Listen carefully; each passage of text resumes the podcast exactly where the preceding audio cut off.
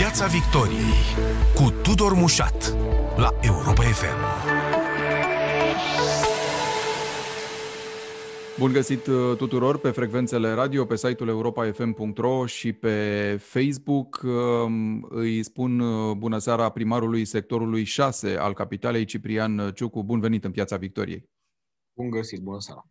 O controversă întreagă legată de carantinarea eventuală a capitalei.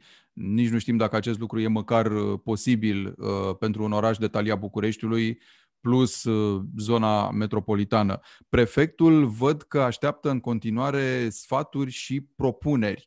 E clar că e o decizie care se tot amână, domnule Ciucu. Ce e de, de sfătuit și de, de propus aici? Cum vedeți lucrurile?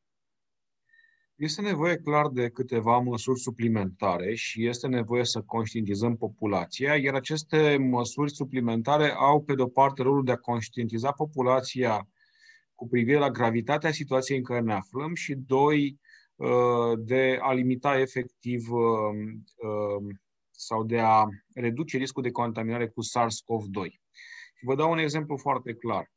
Este vorba de faptul că, evident, riscul este mare acolo unde avem colectivități sau oameni care intră în contact unii cu alții, iar astfel de locuri sunt piețele, sunt centrele agroalimentare, sunt complexurile, complexele comerciale și totodată sunt și molurile. E, ideea este că ar trebui limitat accesul în moluri, adică numărul de oameni care se află în același timp într-un spațiu comercial trebuie să fie limitat și raportat la volum și la arie. Uh, astfel încât, evident, se pot crea cozi la intrarea în, uh, într-un mall, ceea ce pe unii poate iar descuraja să se mai ducă în mall știind că au de stat la o coadă și totodată în mall uh, vor fi mai puțini oameni, deci riscul va fi mai mic. Deci este vorba de astfel de măsuri care au, pe de-o parte, rolul de a descuraja interacțiunea fizică sau proximitatea fizică, apropierea oamenilor și, pe de altă parte, efectiv de a o limita.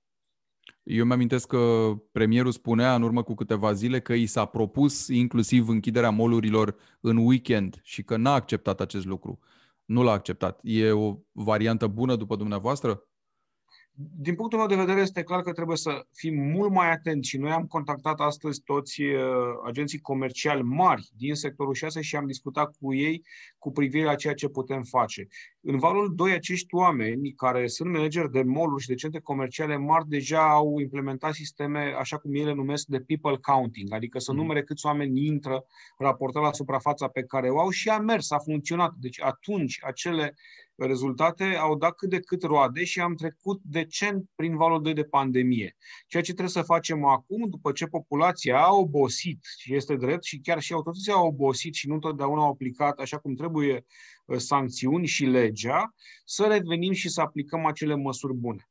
Ehm, sunt mai multe măsuri restrictive, dar oricum ele sunt net mult mai acceptabile și aici este, de fapt, asta trebuie să înțeleagă populația că este mult mai bine ca să adoptăm astfel de măsuri decât să carantinăm un oraș precum Bucureștiul și costurile economice ar fi foarte mari și presiunea și oboseala populației da. de a respecta o carantină acum ar fi mult prea mare pentru Uh, ca populația să se conformeze. Dar în același timp populația, oamenii, cetățenii, prietenii noștri, colegii noștri, noi cu toții putem mult mai bine să uh, acceptăm niște măsuri suplimentare.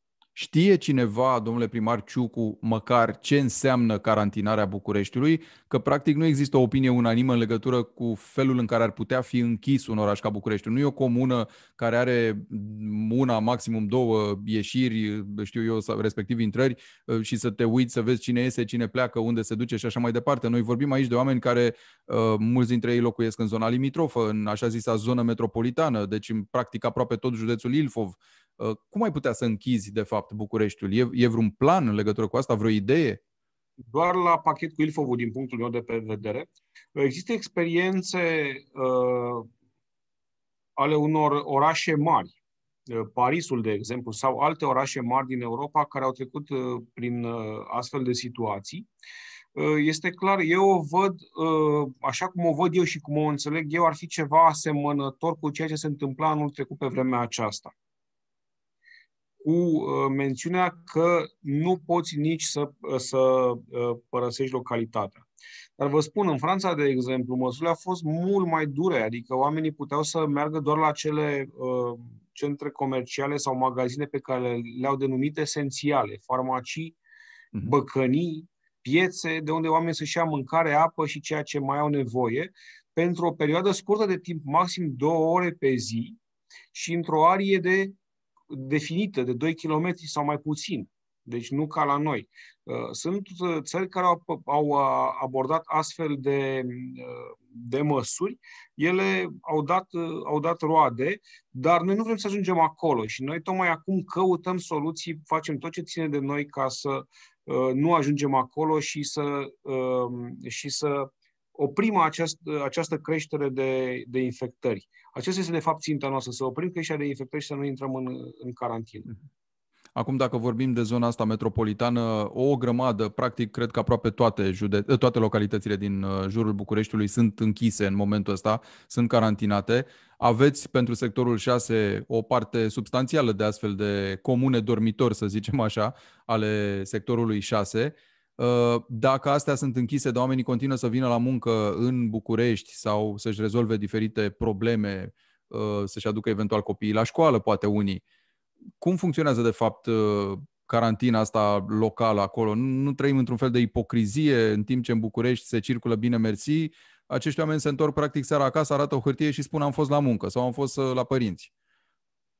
Așa este. Așa este. Deci trebuie să fim sinceri cu noi înșine, să nu ne furăm singur căciula și să vedem că împăratul este gol. Deci aceste măsuri nu, uh, nu mi se par nici mie că sunt suficiente.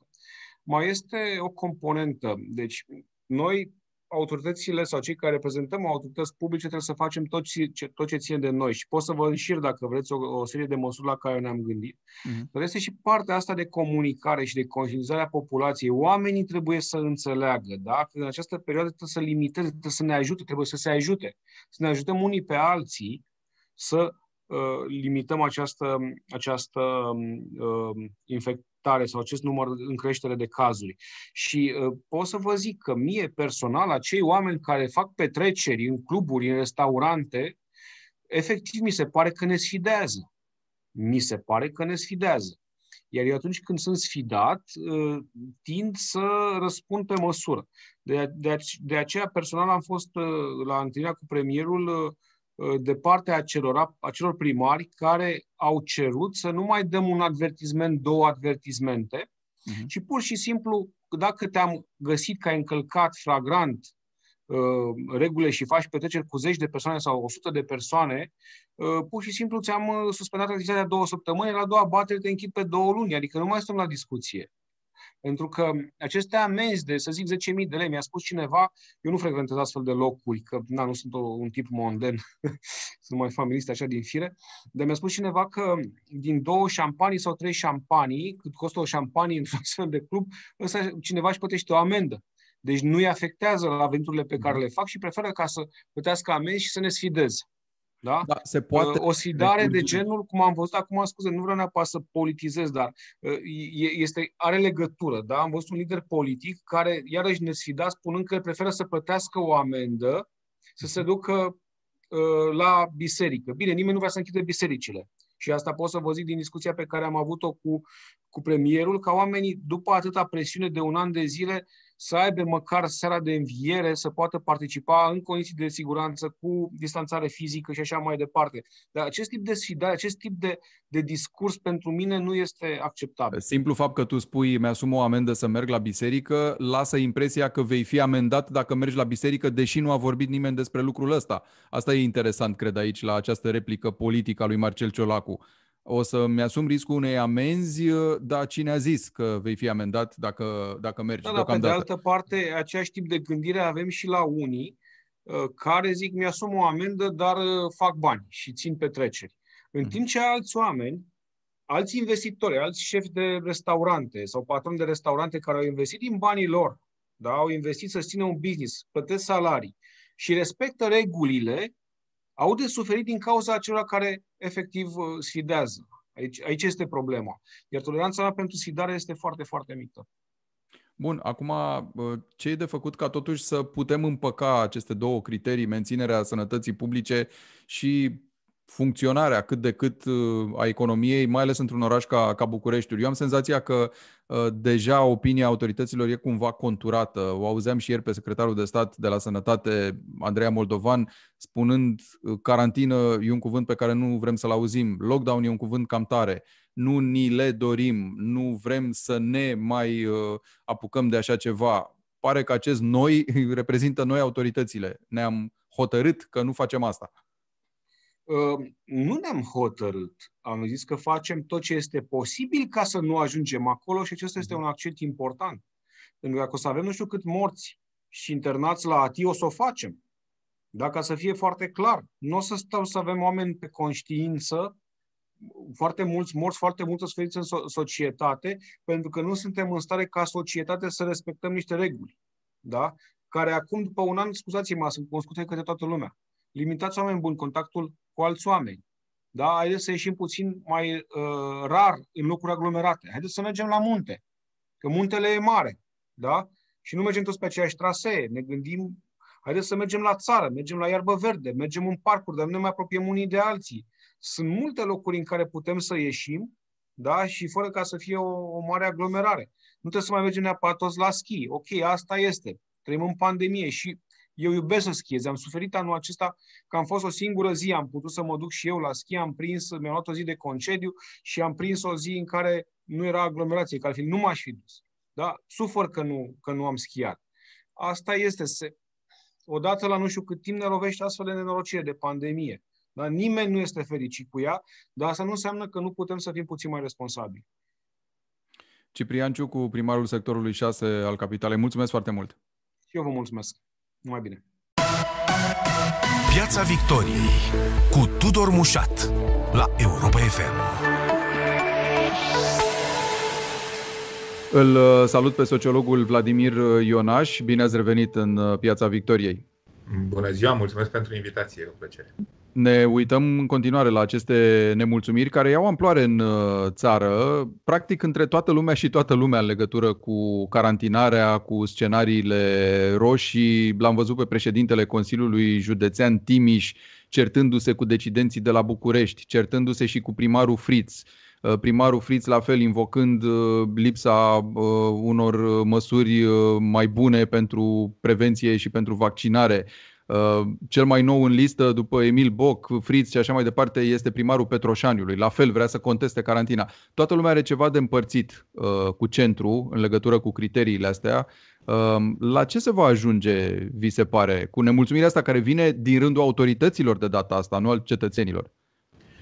În primul rând, din punctul meu de vedere, nemulțumirea unor lideri locali vine și din faptul că acele zone, județe, localități uh, sunt și cele care testează cel mai mult. Da? Este normal că vei avea o rată mult mai mare de infectare în momentul în care și testezi foarte mult, pentru că depistezi mult mai multe cazuri, spre deosebire de multe alte județe unde testele uh, sunt sub orice uh, normalitate, să-i spunem, pe care ar trebui să o avem în vedere în acest moment. Uh, evident că județe precum Timișoara, Cluj, Bucureștiul, da, Ilfovul sunt uh, acele locuri în care și uh, rata, ratele de infectare sunt foarte ridicate. În al doilea rând, este o diferență pe care nimeni nu a sesizat-o. Din punctul meu de vedere, decizia de, a, de la București de a trece peste ceea ce au votat autoritățile locale reprezintă un precedent periculos, pentru că până la urmă, dacă decizia este bună sau nu, uh, nu sunt eu în măsură să judec, dar acele autorități locale, președintele Consiliului Județean, primarul, Consiliul Local, sunt autoritățile alese prin vot, democratic. Uh, indiferent cine ar fi persoana de la București, că e DSP-ul, că e domnul Arafat, că e ministru, nu poate, din punctul meu de vedere, trece peste o decizie pe care o iau autoritățile alese în mod democratic. Repet, că decizia celor de la Timișoara a fost corectă, bună, în folosul comunității, nu sunt în măsură să judec. Bun, uh, acolo se pare că a fost un caz de mediere, de arbitraj cumva, adică de la centru a venit această decizie bazată chipurile pe decizia DSP Timiș, pentru că autoritățile nu s-au pus de acord și atunci Departamentul pentru Situații de Urgență a venit și a zis ia mai luați voi 72 de ore de carantină până vă lămuriți și vă puneți de acord asupra unei decizii de prelungire sau nu. Cam asta să nu uităm că o, un punct de vedere uh, contrar celui al DSP-ului l-a avut inclusiv primarul municipiului uh-huh. Timișoara, da, care susținea Uh, continuarea măsurilor restrictive, dar care a considerat că DSP-ul face jocuri politice, ceea ce ar fi trebuit să fie primul lucru pe care îl analizau cei de la București, de la centru, dacă într-adevăr DSP-ul din Timiș face astfel de jocuri, pentru că, evident, dacă luăm în calcul uh, ceea ce a spus primarul Timișoarei, că se cerea continuarea uh, carantinării unei localități unde rata era de sub 5%, și ridicarea carantinei unei localități, unei localități cu rată de 11 la, la mie uh, e o problemă și ar trebui ca cineva de la București să verifice lucrurile astea, pentru că nu putem lăsa anumite instituții care nu răspund până la urmă în fața nimănui la nivel local, la niciun, în fața niciunei autorități aleasă, uh, alese de către cetățeni, uh, să lăsăm să ia astfel de decizii. Adică ar fi trebuit cineva, primul ministru, ministrul sănătății, de exemplu, să clarifice această situație și să clarifice modul în care DSP CSP-ul a decis, a luat acele decizii. Apropo de asta, Vladimir Ionaș, era oportună o vizită a Ministrului Sănătății în teren, acolo. Eu mi-amintesc că Nelu Tătaru făcea turul localităților de câte ori apărea câte o problemă la un spital, o neînțelegere cu DSP-urile și așa mai departe. Nu știu dacă era de imagine sau nu, dar poate nici nu contează. Contează că poate prezența Ministrului Sănătății ar schimba ceva sau ar ajuta la ceva. Ar, ar aduce o autoritate în plus, da, într-adevăr. Ministrul Sănătății ar fi trebuit să fie în Timișoara, în județul Timiș, ar trebui să meargă la Cluj, ar trebui să meargă în localitățile din județul Ilfov, dar până la urmă Ministrul Sănătății ar trebui să clarifice situația copiilor, de exemplu, din aceste localități carantinate, dar care învață sau își desfășoară activitatea de zi cu zi într-o localitate de lângă, mai mare, da? cum e cazul în județul Ilfov, în uh, județul Timiș, de asemenea, multe localități din uh, jurul orașului Timișoara, municipiului Timișoara, copiii, oamenii lucrează în municipiul Timișoara sau copiii învață în municipiul Timișoara, uh, nu au clarificat, chiar cu două zile, duminică, prefectul și ministrul educației au anunțat un lucru, ministrul sănătății a anunțat alt lucru. Lucrurile astea aceste, aceste bâlbe nu fac decât să uh, bulverseze cetățenii și să dea foarte multă apă la moare celor care contestă toate aceste măsuri, celor care sunt împotriva tuturor restricțiilor și așa mai departe. Ar trebui să se pună de acord pentru că până la urmă acesta este rolul lor. De aceea avem un guvern să stea la masă, să identifice cele mai bune soluții și să le comunice foarte clar. Se vorbește din punctul meu de vedere pe mult prea multe voci, sunt prea mulți comunicatori, nimeni nu explică foarte clar de ce se iau anumite măsuri și lucrul ăsta nu, nu duce decât la, la o bulversare și la o lipsă de respectare, nu neapărat voită din partea cetățenilor, dar mai degrabă din cauza faptului că nu ajunge informația așa cum ar trebui la, la fiecare cetățean, pentru că până la urmă nu e obligația cetățeanului să stea zi de zi, să asculte fiecare lider politic, ce opinie are, cum transmite mesajele, să facă o compilație, să înțeleagă care e decizia finală. Trebuie să se, să se transmită foarte clar. Și acum ne așteptam de câteva zile ca în București, de exemplu, să ajungem, să trecem de acest punct de 6 la, la 1000 da. și în momentul în care, fără să fie o surpriză prea mare, am depășit acel prag, prefectul ne anunță că așteaptă propuneri mie lucrurile astea mi se par că sunt doar dovezi ale neputinței. Nu, nu poți să anunți că aștepți opinii și păreri despre ce ar trebui să faci în continuare acum. Deja trebuia să ai pregătit tot draftul de uh, măsuri pe care, pe care le vei lua, iar în momentul acesta deja să le anunți foarte clar public. Acum, lărgind puțin cadrul, Vladimir Ionaș, e vorba de o presiune neașteptată pentru autorități, adică s-au bazat poate foarte mult pe, pe rezultatele campaniei de vaccinare și n-au luat în calcul răspândirea asta accentuată care va aduce la aceste închideri, care va duce, închiderile vor duce la rândul lor la aceste nemulțumiri și tot caruselul ăsta? Din punctul meu de vedere, instituțiile și toți oamenii politici au vrut prea mult să se urce pe valul uh, acesta al campaniei de vaccinare. Pentru că până în acest punct putem spune că tot ce a însemnat campania de vaccinare a fost oarecum un succes. Da? Chiar dacă în ultimul timp vedem că lucrurile nu mai evoluează atât de, de bine cum ar fi trebuit. Uh, și Ministrul Sănătății și primul ministru, toți oamenii politici au încercat să se, să se urce pe acest val și nimeni nu a mai ținut cont de toate celelalte aspecte care țin de pandemie. Din păcate, de dinainte de luna decembrie a anului care a trecut, de dinainte de alegeri mai exact, oamenii politici au avut cu totul alte priorități. Campanie electorală, ziua votului, împărțirea puterii, împărțirea funcțiilor, a banilor și așa mai departe. Pandemia nu a mai fost acel subiect principal de discuție și de dezbatere în interiorul clasei politice, motiv pentru care și o bună parte a societății uh, s-a distanțat oarecum de tot ce înseamnă măsurile acestea restrictive. Și acum, Bine, acum cât puteai să faci asta? Pentru că există această oboseală până la urmă și această supra-saturare nu? Cu, cu subiectul ăsta. Evident, dar uh, vreau să vă aduc aminte că în perioada de campanie electorală și înainte de alegeri au fost foarte multe voci, printre care mă număr, care au spus că nu este un moment oportun să se organizeze alegeri, pentru că lucrurile vor lua o uh, evoluție negativă pentru noi. Pentru că, evident, pe lângă partea de comunicare, care oricum nu era una extraordinară, dar în momentul în care nimeni nu mai discută despre pandemie, oamenii evident se distanțează. Au venit sărbătorile de iarnă, a venit perioada concediilor de iarnă, am avut zăpadă la munte, da? am început școlile. Iarăși a fost un lucru ca și uh, luat de autorități ca și cum a fost o surpriză. Nimeni nu se aștepta că încep școlile. Au început școlile fără să avem o campanie puternică de vaccinare în rândul cadrelor didactice. Da? Să nu uităm, clasele primare, școlile până în clasa 8 în general, copiii sunt însoțiți, cel puțin în urbanul mare, duși de către cineva la școală, în general de bunici sau de părinți toți acești oameni merg cu mijloace de transport în comun sau mulți dintre ei. Mi-aduc aminte încă de anul trecut și în Londra și în Paris au făcut studii care au arătat faptul că uh, școlile fiind deschise creează un impact foarte mare pe mijloacele de transport în comun care devin principala sursă de răspândire a virusului.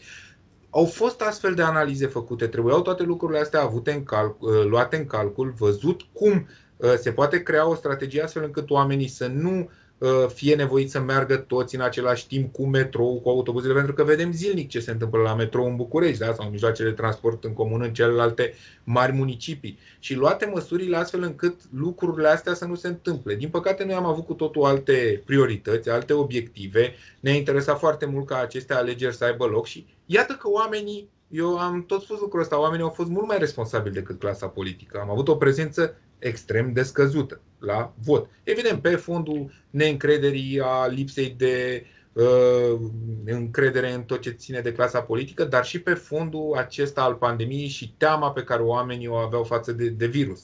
Din păcate, toată presiunea a rămas doar pe ce ține de spitale și de cadre medicale. Da? În rest, nimeni nu mai uh, are ca o, nu știu, prioritate zero uh, combaterea acestei pandemii, oamenii, evident, după un an și ceva de restricții au ajuns la limita răbdării, frustrarea este la cote foarte mari, frustrarea pe care o vezi și în societate, că unii își permit să facă anumite lucruri pe care tu nu le faci. Mm-hmm. Vezi imagini de la munte unde oamenii stau la coadă da. la telecabine, dar în același timp tu nu poți să ieși în parc în municipiu pentru că e interzis și așa Apropo mai departe. de asta, Vladimir Ionaș, există acest uh, fenomen care s-a lățit până a ajuns la mm, dimensiunile unei sfidări programate, zic eu, pentru că există aceleași și aceleași uh, cluburi sau, eu știu, unități din astea care fac petreceri uh, există cumva anumite categorii de persoane care insistă, nu? adică plătesc amenda, n-au nicio problemă și reiau toate lucrurile astea și atunci stau și mă întreb ce vor crede oamenii, exact cum spuneați, care muncesc din bucătăria proprie, care stau cu copiii acasă, fără să poată să-i scoată uh, poate nici măcar în parc uneori, uh, care nu pot să-și viziteze părinții din provincie, care respectă limita de circulație, în vreme ce alții uh, beau și includ amenda în prețul șampaniei sau nici măcar uneori. Pur și simplu plătesc o amendă și cu asta basta. Acele comunicate date de Poliția Română referitoare la cuantumul amenzilor date acelor cluburi uh, ar fi putut fi partea unui comunicat, nu știu, dintr-un film de comedie, pentru că acele sume valorează cât consumația de la o masă într-o noapte în acel club. Da? Uh, aici, din punctul meu de vedere, evident, vinovați sunt cei care organizează patronii acelor cluburi, oamenii care merg, dar din punctul meu de vedere, autoritățile au o vină uriașă, pentru că Autoritățile, dacă ar vrea, ar putea să rezolve acea problemă. Cred că orice om care a avut la un moment dat sau are un business în România știe că dacă o autoritate, o instituție a statului român vrea să se uh, pună, să se urce pe tine și să te, uh, să-ți îngreuneze business-ul, o poate face. Așa se putea întâmpla și aici. Uh, din punctul meu de vedere, acele amenzi au fost niște glume. Uh, nu înțeleg de ce nu se dorește stoparea acestui fenomen, pentru că deja durează de foarte mult timp. Nu a păi fost nu un se weekend. poate zice ministrul de interne, ne trebuie legislație care să completeze legislația existentă. Premierul zice că se poate prin ordonanță de urgență, dar uite că aparent nu se poate. Eu Cred stau că și mă suntem- întreb, Cred că Înainte- suntem țara din lume cu cel mai mare număr de legi date în, ultimul, în ultimii 30 de ani și noi întotdeauna descoperim că mai avem nevoie de completări la legislație, Da. completări.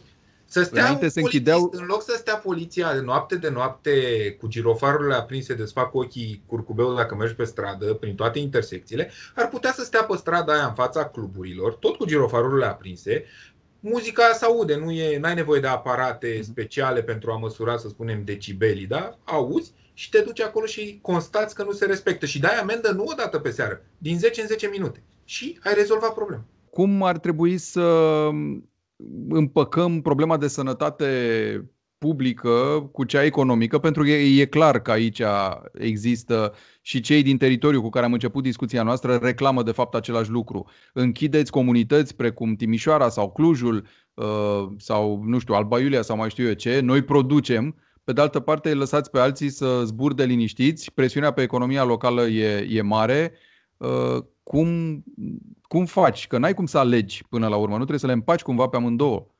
Asta a fost cea mai mare problemă pentru toate țările, nu numai pentru România. Peste tot uh, a fost principala întrebare. Știu că și în Londra și în Paris cele mai multe analize s-au făcut pe uh, care este uh, domeniul mai important de a rămâne deschis. Tot ce ține de economie sau școlile. La un moment dat, Parisul, de exemplu, când intrase în ultima perioadă de lockdown, luase decizia să păstreze școlile deschise, dar tot ce ținea de business-uri să fie închis.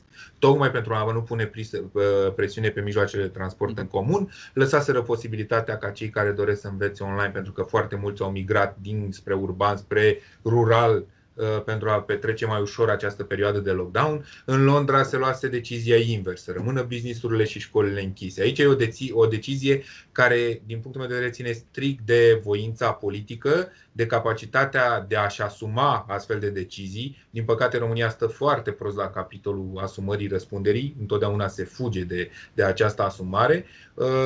Uh, Este, din punctul meu de vedere, nevoie de o dezbatere foarte clară între prim-ministru, ministrul sănătății, ministrul educației și ministrul finanțelor pentru a identifica cea mai bună soluție. Dar cel puțin în orașele mari, precum București, Timișoara, Cluj, unde uh, sunt centre foarte importante, trebuie văzut care uh, este cea mai bună soluție. Evident, sunt poți face și eu să-mi combin puțin măsurile pentru că ai elevii din an terminal, clasele a 8 și a 12 care au examene foarte importante și care ar trebui să meargă în orice condiții la școală pentru a putea susține aceste examene, dar trebuie să te gândești că sunt clase primare unde oricum pe acei copii dacă nu-i duci la școală, cineva trebuie să stea cu ei acasă, deci blochezi o parte a economiei automat, pentru că sunt oameni care nu mai pot merge la serviciu. Deci, eu cred că statul român a încercat, abil cum suntem noi românii, să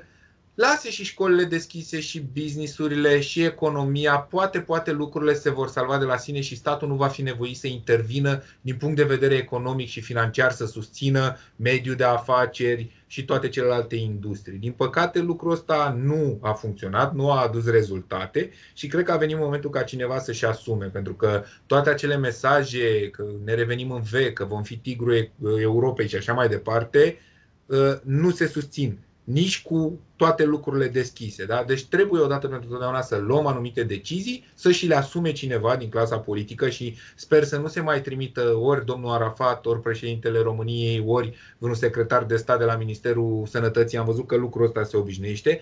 De aceea avem oameni politici care reprezintă partidele politice și care ocupă acele funcții să-și asume în fața electoratului deciziile.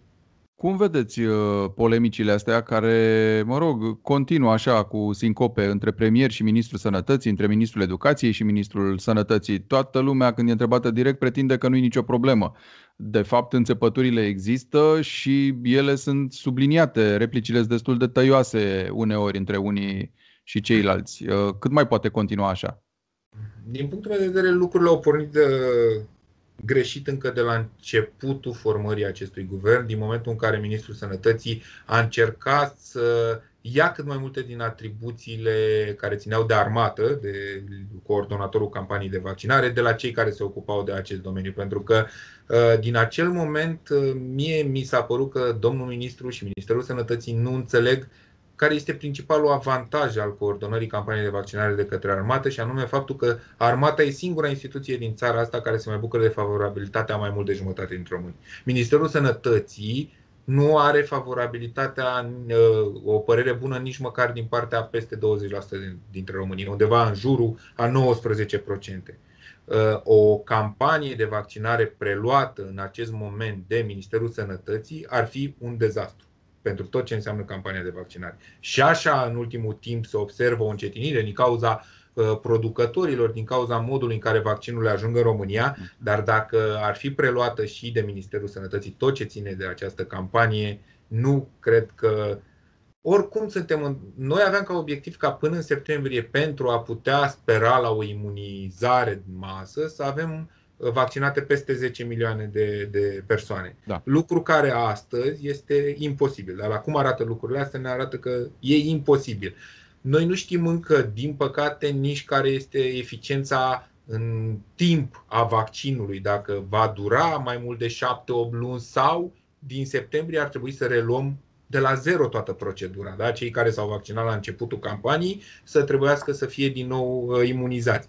Sunt foarte multe semne de întrebare. Din fericire există modele, state care s-au mișcat foarte bine, am văzut cu toții știm exemplul Israelului, vedem cât de bine se mișcă Marea Britanie în ultima perioadă, în Statele Unite, în multe dintre state, rezultatele sunt extraordinare în ultima perioadă, vaccinează masiv. Din păcate, birocrația, și nu o spun ca un reproș, dar birocrația europeană se vede inclusiv în această campanie de vaccinare. Vedem cât de bine se mișcă statele care au mers strict pe ideea de business, adică am cumpărat vaccinuri câte, cât mai multe și vaccinăm. Și cum a funcționat toată această birocrație în care sunt foarte multe acte, foarte multe discuții, foarte mult timp pierdut și până în momentul în care decidem ce vrem, nu mai avem de unde să luăm, că au luat, tot, au luat ceilalți tot ce, ce era pe piață. Mă uitam acum la AstraZeneca ca urmare a scandalului. Evident că oamenii aceia au trebuit să-și vândă undeva produsul, da? Și au vândut în țările arabe și acum e un scandal. Uniunea Europeană este nemulțumită că de ce au vândut? Păi dacă 17 țări, 17 țări au suspendat vaccinarea, producătorul nu putea să stea cu vaccinurile să aștepte decizia fiecărui stat în parte. Și a găsit o soluție să le, să le vândă. Vedeți, aici e problema. Poate ar trebui să se discute despre uh, fluidizarea acestui, uh, a ceea ce se întâmplă la Bruxelles și a modului în care toate, toate demersurile acestea funcționează. Vladimir Ionaș, mulțumesc foarte mult! Mulțumesc și eu! Piața Victoriei cu Tudor Mușat la Europa FM.